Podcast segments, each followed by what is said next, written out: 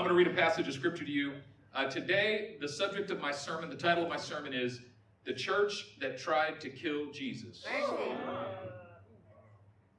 Luke chapter 4. Luke chapter 4. Hopefully, your heart said, Lord, please don't let it be us. Luke chapter 4 is a considerable number of verses I'm going to read here, verses 14 through 30. Luke chapter 4, 14 through 30. Jesus returned to Galilee in the power of the Spirit, and news about him spread through the whole countryside. He was teaching in their synagogues, and everyone praised him. He went to Nazareth, where he had been brought up, and on the Sabbath day he went into the synagogue as was his custom. Hmm. He stood up to read, and the scroll of the prophet Isaiah was handed to him. Unrolling it, he found the place where it was written The Spirit of the sovereign Lord is on me, because he has anointed me to proclaim good news to the poor. He has sent me to proclaim freedom for the prisoners and recovery of sight for the blind, to set the oppressed free, to proclaim the year of the Lord's favor.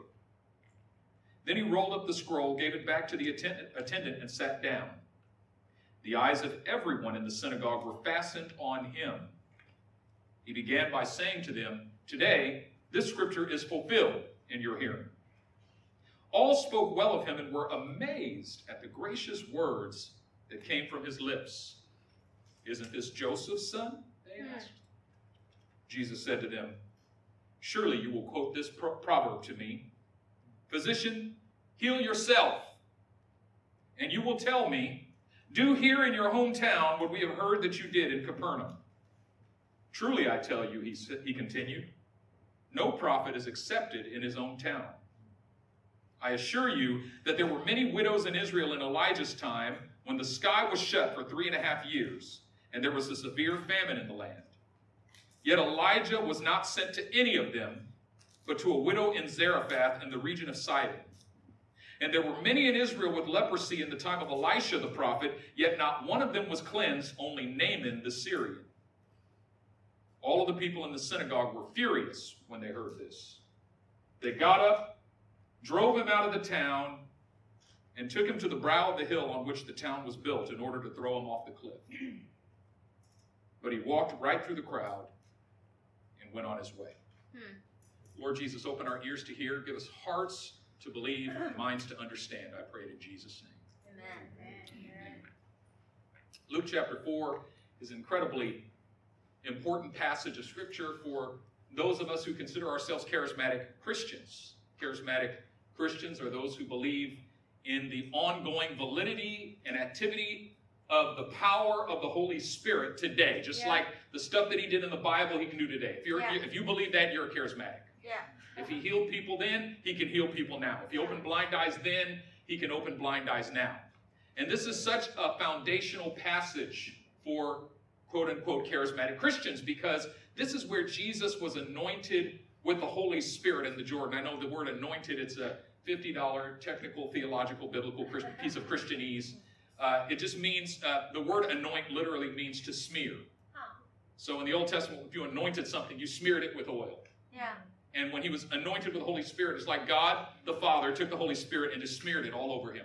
Yeah. That's, that's what it means that he was anointed. It means he was covered with the Holy Spirit. Yeah. He was filled with the Holy Spirit. His entire being was overwhelmed and covered by the Holy Spirit in the Jordan River. Yeah. And uh, actually, what happened was a chapter earlier in Luke chapter 3, he's baptized in the Jordan River by John. Yeah. And when he comes up out of the water, the heavens open and the Holy Spirit descends upon him in the form of a dove. And then the voice of the Father speaks from heaven and says, This is my beloved Son in whom I'm well pleased. And then immediately we get to chapter 4, verse 1.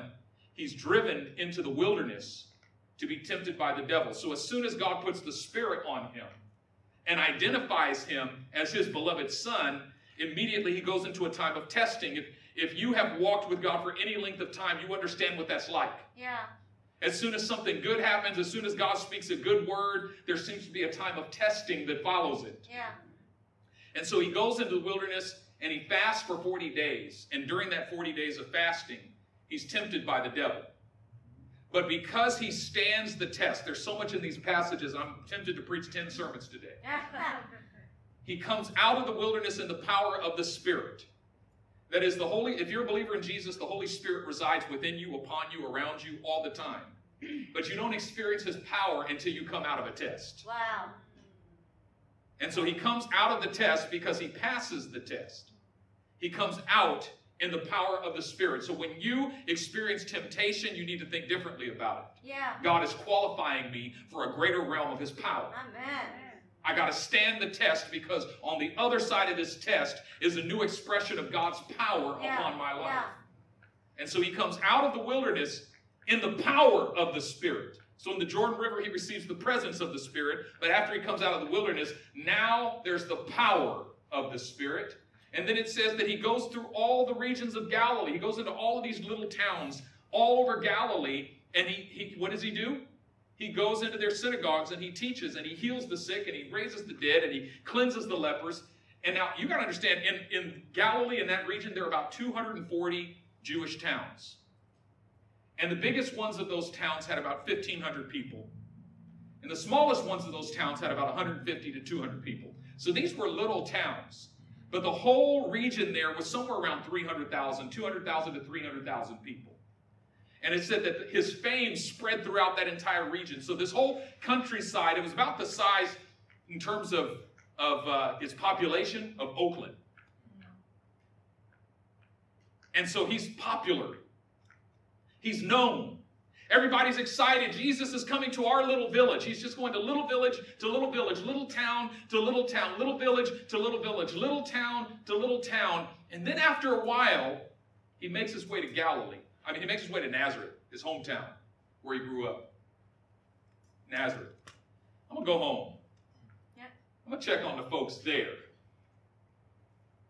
And it says that when he got to Nazareth, he went straight to the synagogue on the Sabbath, which was his custom. It was his custom to go to the synagogue every Saturday, every Sabbath. The synagogue, the word synagogue in the Greek synagoge, it literally means assembly. And it was basically, it's a Greek word, but it's a translation of the, of the Hebrew term kahal, which means assembly. It, it- and what, it, what assembly means to us is different than what it meant to them. You see, when Moses led the people of Israel out of Egypt, and now they're in the wilderness and they're journeying towards the mountain, God commanded Moses, call an assembly, a kahal. You tell everybody to assemble before me. And by the way, if anybody skips the assembly, cut them off. Mercy. And so Moses sent word throughout all of Israel. He says, I'm calling an assembly, a kahal. And they became the assembly of the Lord when they came to the assembly, to the kahal. Well, in, in the Greek translation of the Old Testament, the word kahal is translated synagogue or synagogue. And so synagogues that you see in the New Testament were Greek speaking places of Hebrew worship. And in order to have a synagogue, an assembly of the Lord, wherever you were scattered throughout the world, you needed 10 Jewish men. If you had 10 Jewish men, you had a synagogue. And what they would do is they would read from the law in the morning Genesis, Exodus, Leviticus, Numbers, Deuteronomy, and the prophets in the, in the evening, the rest of the, the Bible. So they gathered at the synagogue twice a day. But on the, on the Sabbath day, that was the most important gathering at the synagogue. And that's where there would be teaching, not just reading, but teaching. And the question was who taught?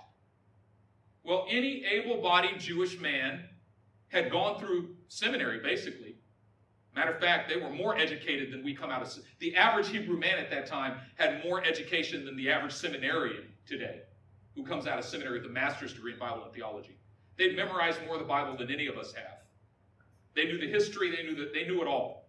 And so any one of them was qualified to teach. And so all if you wanted to teach that day, you simply stood up and ask for a particular scroll. They would bring you the scroll, you'd read from it, and then you would sit down and you'd begin to teach. However, this was a highly flawed system. Yeah. Judaism in the first century was broken into four different sets, four different denominations, if you will. The problem with all four of those denominations is that they all thought that the others were wrong. Huh. We're the only ones.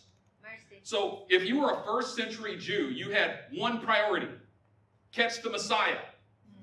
And everything you did was about catching the Messiah. We want to posture ourselves so that when the Messiah comes, he comes to us. And so if you were a Pharisee, you believed that the way to catch the Messiah was through legalistic righteousness. You had to follow the law to the letter. Secondly, the Pharisees, by the way, were charismatics. They believed in the resurrection and they believed in miracles, signs, and wonders. Wow. Huh. And so the Pharisees, the way their synagogues were set up, it was set up around legalistic righteousness about making sure that you don't sin in any way, shape, or form. And so the whole teaching was about making sure that you're not breaking the law in any way, shape, or form. That's all you heard when you went to the synagogue. But then there were the Sadducees. And the Sadducees were more liberal, more like the Democrats. The Pharisees were more like the Republicans. yeah. They didn't believe in the resurrection. They didn't believe in the ongoing validity of miracles. But they did believe in living a moral life and being socially conscious. But then there were the zealots. Yeah. The zealots were a third group, and they were political activists, Oh. and they were political extremists. Yeah. They believed in making political change by any means necessary. They would actually commit violence and assassinations and, and all kinds of stuff because of their zeal for the Lord. And then there were the Essenes. And the Essenes were a group of people that believed in separation. Holiness was their thing. Huh. Holiness was about separation. And so the Essenes, you never saw them because they moved out into the desert Yeah. into a completely separate community. And they had this whole elaborate system of bathing at different times throughout the day. I mean, literally, if you passed gas, you had to go outside the camp and bathe yourself thoroughly. I would take seven, eight baths a day you know. I mean, just, just to be honest, to keep it real. But that's how, that's how they lived. It was like every every form of abomination had to be removed from God's sight. You wore white and you went through these bathings and you lived separate. And the Pharisees believed when the Messiah comes, he's coming to us. Yeah. And the Sadducees believe when the Messiah comes, he's coming to us. And the Zealots believe when the Messiah comes, he's coming to us. And the Essenes believed when the Messiah comes, he's coming to us. And guess what the Messiah did? He went to all of their synagogues. Wow. Yeah. As messed up as they were, Yeah. he still yeah. went, Wow. Yeah. as was his custom. Huh. His habit, meaning the flawedness of the church did not prevent him from coming to the church. Wow. Yeah. The fact that it was full of hypocrites, if anybody could use that as an excuse, it was him. Come on. Wow. If anybody could say, I'm not going to that church, too many hypocrites at that church. Yeah. Jesus was the only person who could ever say that. Yeah. Yeah. But yet he didn't. Wow. His custom was to come, Wow. as flawed as they were. Yeah. And what he was saying is, you're trying to catch the Messiah? Here he is. Huh. You're trying to catch the Messiah? Here he is. Yeah. Here he is. Here he is. But what he found time and time again is that these religious organizations that were set up with the stated goal of catching the Messiah didn't know when they had him. Yeah. Rejected the Messiah that they were trying to catch. Yeah. Again and again. And again, it's like having a fishing pole that every time you catch a fish, you take it off and throw it back and say, I'm trying to catch fish. And Jesus says, I'm here. And he's going to synagogue after synagogue after synagogue after synagogue. And finally, he goes to Nazareth, Yeah. his hometown, his own people, the people he grew up with. Nazareth was one of the smallest of all of the towns in Galilee. Nazareth, some historians put it at about 150 to 200 people in that town. Nazareth was about the size of our church. Yeah. Like if you look around, this is Nazareth. When Jesus went into the synagogue, the assembly, Yeah. by the way, there's a second word that translates the Hebrew kahal in the Old Testament, the Greek translation, and it's the word ecclesia. And Jesus says in Matthew 18, Upon this rock I will build my ecclesia, my assembly. Yeah. Meaning, at the heart of Jesus' definition of what the church is, it's a coming together, Yeah. An assembly. Yeah. But he comes to this assembly in Nazareth, and the whole town is there, and they're excited. And what's not apparent is that they're excited to receive Jesus for all the wrong reasons. Wow. But that's not apparent. All you see is the joy on faces that Jesus is here. You know, the little boy who used to follow Joseph around. Remember, Joseph used to say hammer, and Jesus would run and get that little hammer and put it in his daddy's hand? You remember little Jesus? You know, little baby Jesus, little eight pound, six ounce baby Jesus? you know what I'm talking about?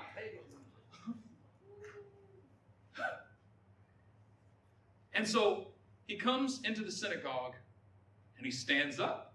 And they got excited. They're like, about to hear from Jesus. Let's see. We, we done heard so much about him. We heard he's done grown all up. Let's he done grown up. Let's hear what he has to say. Let's let's listen. And he, he asks for the scroll of the prophet Isaiah, and he opens it up, and he reads from Isaiah 61.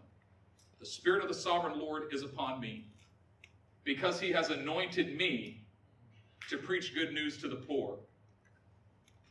And then he closes the scroll and hands it to the attendant. And they're so proud of him. And then he sits on the chair. They're like, oh, he's going to teach too? He done really grown up now. And he says, today, this scripture is fulfilled in your hearing. Translation, that passage that I just read from the prophet Isaiah, that was about me. And the people just right over their heads. Then Jesus says this. He says, Oh, and it says he starts to teach. It doesn't say what he says at that time. Sorry, had a brain fart. And uh, got to go go bathe now. And he said outside the camp. Um, it says they marveled at the gracious words that came from his mouth. So now, first he reads the text, and then he speaks these gracious words, and the people are like, "Man, that boy is articulate. that boy got talent. He done went to school, got his master's degree." He came back educated. The boy can talk. Do you hear this boy speaking? This man can talk, and they're marveling at the gracious words that come from his mouth. Now, it seems like Jesus should be nice to them, right? They're being nice to him. They're speaking well of him, which means to praise him. So he comes to the church at Nazareth. They happily receive him. They marvel at the gracious words that come from his mouth, and they all speak well of them. And then all of a sudden, in the middle of his sermon, Jesus flips the script and offends them all on purpose. Surely you will say this proverb to me Physician, heal yourself. And you will say, The stuff we heard you doing in Capernaum and these other places, do here in your hometown as well. But I say to you that no prophet has honor in his own hometown. And now I say to you that there were many widows in the time of Elijah the prophet, but he wasn't sent to any of them except to the widow in Zarephath and Sidon. And there were many lepers in the time of Elisha, but he, none of them were cleansed except Naaman the Syrian. So I want you to understand how offensive that line of reasoning was. First of all, he says, Surely you will say this proverb to me Physician, heal yourself. And then you're also going to say, the miracles we heard you doing in the other towns, do them here too in your own hometown. Notice that what Jesus was discerning was not the present state or posture of their hearts, but the trajectory of their hearts. Huh. Okay. When you interact with Jesus, he's not simply responding to how you are right now, he sees where you're headed. Yeah. Remember, we said last Sunday that there are some believers who are close to Jesus but pointed away from him Yeah. and slowly becoming unbelievers, Yeah, yeah. and others who are far away but are pointing towards him and slowly becoming believers. He's always looking at the trajectory of your heart. Okay. And he's speaking to them out of his knowledge. He says, I see where your heart is going. Let me tell you what you're getting ready to say next. First of all, down the line, you're going to tell me, physician, heal yourself. When did they say, physician, heal yourself? When he was on the cross. Yeah. Could not this man who saved others save himself? Yeah. Could this not man who could this man who raised the dead and opened blind eyes, can't he come down from this cross? He says, You're gonna be in that crowd, Woo. taunting me. because you don't get me. Yeah. And secondly, what you're getting ready to say now in this meeting is the miracles you did in other towns, do them here too. In other words, he hadn't worked any miracles in Nazareth yet. Yeah. But they were all excited. Here comes the good stuff. Is he going to heal some blind eyes? The difference is the posture of the hearts of the people in the other town was let's go see what God's going to do. But the posture of the hearts in Nazareth was let's see if this Jesus is who he's cracked up to be. It was a test of Jesus. They weren't coming to him in faith, understanding that God was testing their hearts. They came to test him. And when your heart is set on testing the Lord, well, let's see if you're as good as they say you are. Mm. They told me you have healing power. I'll see about that. Wow. Heal my mom. Heal my dad. Heal me. Heal my child. If you're such a healer, let's see it. Wow. That putting God to the test.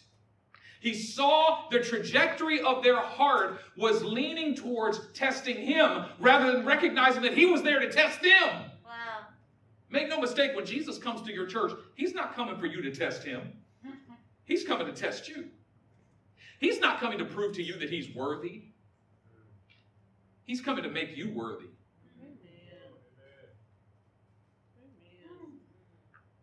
Going to let that sink in just for a second.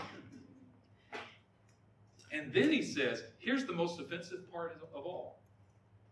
What's their whole apparatus about? Catching the Messiah. Their whole apparatus was designed to catch the Messiah. And now the Messiah is here. And what does he say? I say to you that there were many widows in the time of Elijah, but he was sent to none of them except a foreigner over in Zarephath of Sidon. And I say to you that there were many lepers in the time of Elisha, but he was but none of them were cleansed except Naaman the Syrian. Translation You can't catch me. I came for outsiders, not insiders. Mercy. And the reason you can't catch me is because you don't have the heart that these outsiders have. Wow. Translation I come to the synagogues not because I find myself here, that you guys have done everything right, and that's why I can come, because I haven't come to congratulate you on being the right group, or having the right theology, or Yeah. having the right practice, or having the right spiritual experience. Yeah. I haven't come to congratulate you. Congratulations, you've caught the Messiah. No, you don't catch me, I catch you. Yeah. Wow. Yeah. Yeah. And that's why he ended up spending so much of his time with prostitutes and sinners. Because they didn't come to him for congratulation, Wow. they came to him with brokenness of heart. Yeah. Lord, have mercy upon me, a sinner. Yeah. Yeah. The whole point of the synagogue was when the Messiah comes, he's going to commend us. He's going to decide between us. You guys were right. You Pharisees, you were right. Those Sadducees were wrong. No, you guys were right. You Sadducees were right. Those Pharisees were wrong. No, you Essenes were right. No, you Zealots were right. Notice he doesn't commend any of them. Yeah. Yeah. And when the Lord comes, he's not going to commend any of us. Wow. You Republicans were right. You Democrats were right. Yeah. It's not about our politics. None of it impresses God at all. He's not even looking at that. He doesn't care about that. Those are our concerns, not his. Wow. What he's looking for is, will I find the broken heart and a broken heart and a contrite spirit he has yet to deny? Yes. And if he finds it among the Republicans, he honors that. And if he finds it among the Democrats, he honors that. And if he finds it in Antifa, he honors that. And if he finds it in BLM, he honors that. If he finds it among Trump supporters, he honors that. Wow. Yeah, yeah, yeah, yeah, yeah.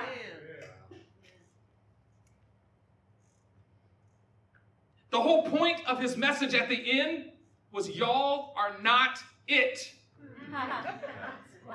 yeah. Yeah. Y'all ain't special. Wow. It's not about y'all.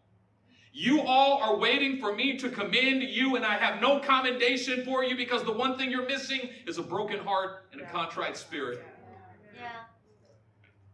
you've come in a spirit of self righteousness, the Messiah is going to reward us because we're right. Yeah. Now, I got some more prostitutes and sinners to hang out with. And how do they respond? He done lost his mind. I used to change his diapers, and now he gonna come up in here talking that nonsense with us? Oh, heck no. And it says they rose up and they thrust him out. They pushed him out. I mean, I want you to get this picture. This church jumps up on their feet as one and they rush the platform and they grab Jesus and they push him out the door. And they're pushing him and they're pushing him and they're pushing him. They thrust Jesus out of the church. Yeah. And then it says they led him to the hill upon which the city was founded. They led him to the hill. So first they're pushing Jesus and then they're leading Jesus. Shouldn't he be leading them? Yeah. Yeah. Remember we said it's just about a walk with Jesus? Do you know what a walk with Jesus is? Is when he leads you. Yeah, yeah, yeah, yeah.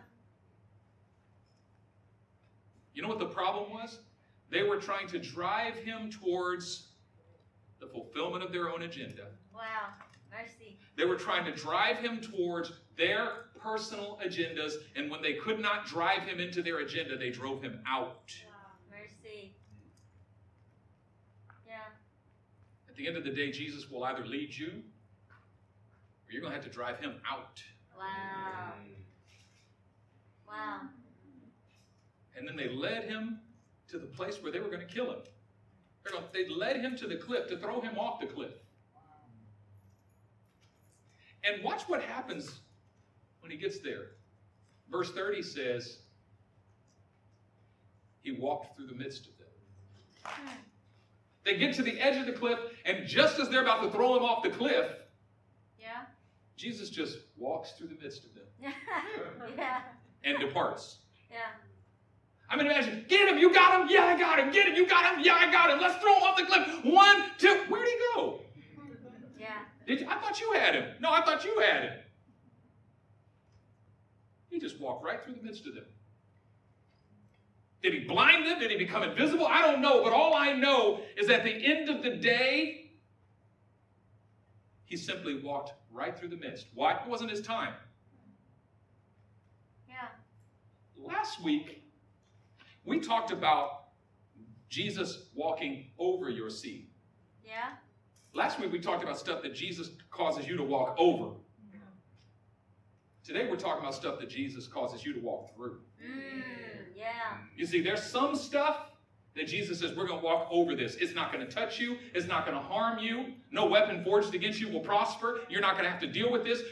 The battle's not yours, it's the Lord. You're not going to fight this battle. You're just going to stand still and see the salvation of the Lord. And Jesus takes you by the hand and says, we're going to walk right over this. Yeah. Yeah. But other stuff, Jesus says, no. You're going to walk through this. Yeah, yeah, yeah. This is going to rise up against you and it's going to thrust you out and it's going to lead you to the base of the hill. And just at the moment where it looks like it's going to take your life, we're going to walk right through the midst of this. Yes. Amen. Amen. And the question is if Jesus had the power to just walk out, why did he let that go on for so long? Yeah.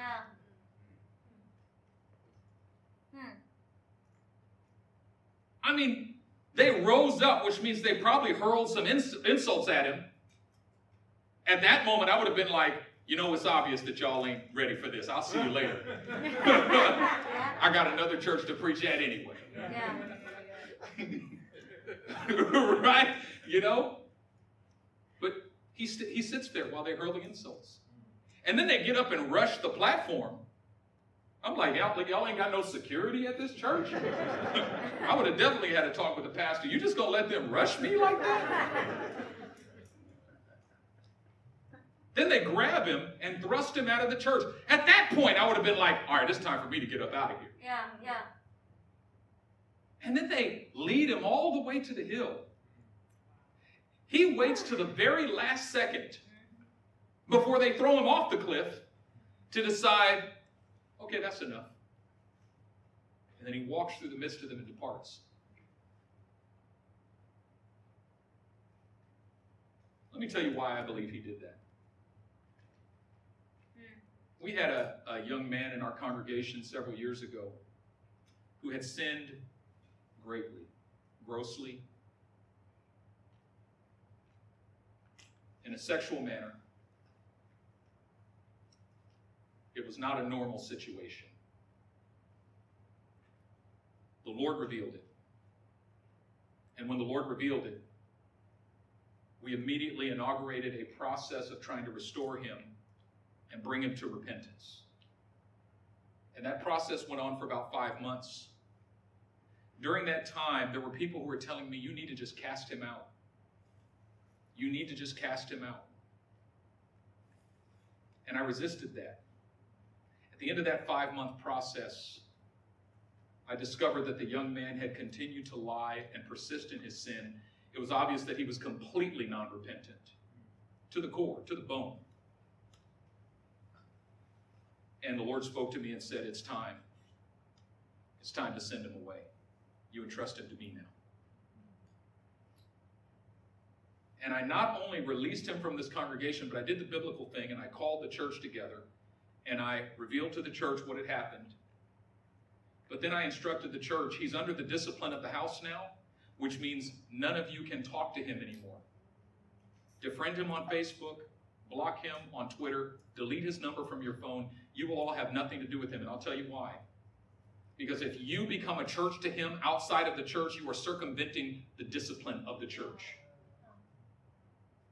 You're taking it upon yourself to circumvent the discipline of the house, and the discipline of the house will not have the effect it's supposed to have. The discipline of the house is supposed to bring him to such a place of brokenness and repentance that eventually he comes back and actually repents, and then we can actually restore him to the house. Yeah. It's still redemptive. Yeah. And I remember a young person came to me and said, What you did to him was wrong. And I said to that young person, For the entire five months that I tried to restore him, you continued to tell me that I need to drive him out. Now you understand why I wanted to give him every opportunity to come to repentance because that is a last resort. Never in a million years did I want to do that. Yeah. I wanted to give the Lord the time, all the time that He needed to bring this young man's heart to repentance. I wanted to find another way or another way or another way because the last thing I want to do is that. Thankfully, we've only had to do that to one person in the history of this church in 18 years. Coming up in January is 18 years. But you know what? The moment I did that, it broke my heart so deeply. I went and sat in my car and I cried. And I cried and I cried. And you know what? To this day, I still cry when I think about that young man because I never wanted to cast it out. I wanted him to repent.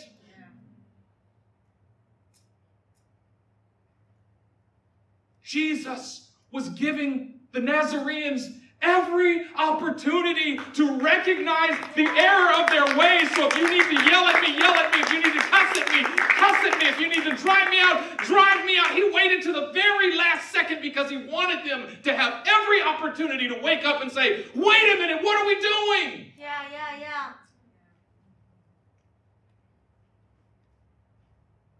He was giving them time. Yeah. But there is a personal application of this for you. Because God often puts you in situations in which you have to suffer for an extended period of time. And there's a part of you that says, God, why are you allowing this? You put me in this situation. Yeah. And now they're rising up against me? Why are you allowing this? You put me here, and now they're cursing at me. Now they're driving me out. Now they're leading me away, and now they're about to cast me down. Any time now, God. Why don't you cause me to walk through the midst of them sooner? Yeah. What you don't realize is that wherever God puts you, you are grace in that situation. Wow. Wherever God puts you, you are opportunity in that situation. Yes. Wherever God puts you, you are an opportunity for repentance. You are an opportunity for opening of ears and opening of eyes and opening of hearts. And sometimes God puts me in a place where, yes, I'm going to be mistreated and I might even be abused. But God is saying, if you could just suffer for a little while longer with your Lord, if you can see my heart for these people that I put you here with. Yeah. I don't want to cast them away. I want to give them a little more time. Yeah. You don't know what happens when you walk away. Remember what Jesus told the disciples that if they throw you out of the city, wipe the dust off your feet and then walk away? But notice that the disciples did that only when they were utterly cast out and Yeah. beaten and, and left for dead. They didn't do it. They didn't do that lightly, sparingly, Yeah, yeah, because they knew that that meant there was judgment coming against that city. And that's not what we want. Wow. That's not the heart of the Lord. Yeah. Sometimes the Lord says, Don't worry. You're going to walk right through the midst of this. It's not going to harm you. Yeah. It's not going to throw you off the cliff. It's not your time. Yeah. Yeah. It wasn't time for the cross yet. Yeah. And some of you are in that place right now. That walking with Jesus has led you into a place where you're being abused. Don't get me wrong. There are exceptions to this. Yeah. There's also a place where you're being abused and God is saying, get out. Yep. Yep. It doesn't mean that you have to tolerate abuse. Yeah. If you're in a place where somebody's hitting you or somebody's beating you or, you know, you need to get out. Yep. It's a different story. Good. Some of us are in a place right now where you're experiencing an undue amount of opposition. And we're simply not aware of the fact that you are grace Wow. In Wow. that situation. Yes. You are the grace of God. Wow. Lord, help me to manifest your grace in every setting in which you put me. Mm. Help me to be a manifestation of your grace, of your kindness, of your compassion, of your unwillingness that any should perish, Mm. but that all should come to repentance. But here's the beautiful thing. He let them take them take him right to the edge, but he didn't let them throw him over. Yeah. Cancer took you right to the edge, but he couldn't throw you over.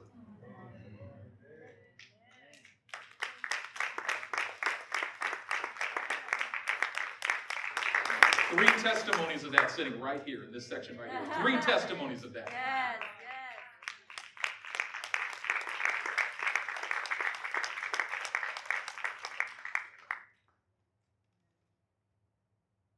He walked. He walked in and he walked out. What you never find Jesus doing is running for his life. I would have. I'm about to get up out of here. he just walks. That's all Jesus does is he walks. I walked in and I'm going to walk out. Why? You don't have power over me. You can't take my life. I have to lay it down. That's wow. That's it. Yep. I have the power to lay it down, and I have the power to take it up again. That's the command I received from my Father. I fear in moments where it seems like something has the power to take my life. But when I'm walking with Jesus, if I walk close enough, I'll hear him say, Nothing has the power to take your life. Yeah. I'm asking you to trust me with it. Yeah. I'm asking you to surrender it to my hand. When it's time, don't worry. I'm going to walk you right out of this thing. Yeah. Yeah. It's going to walk you right out, Elizabeth. Walk you right out of it. Yep. Yep. Amen. He's already measured it. He knows where that line is. He's not going to let you th- let it, let it throw you off the cliff. Yep. Bow your heads and let's pray.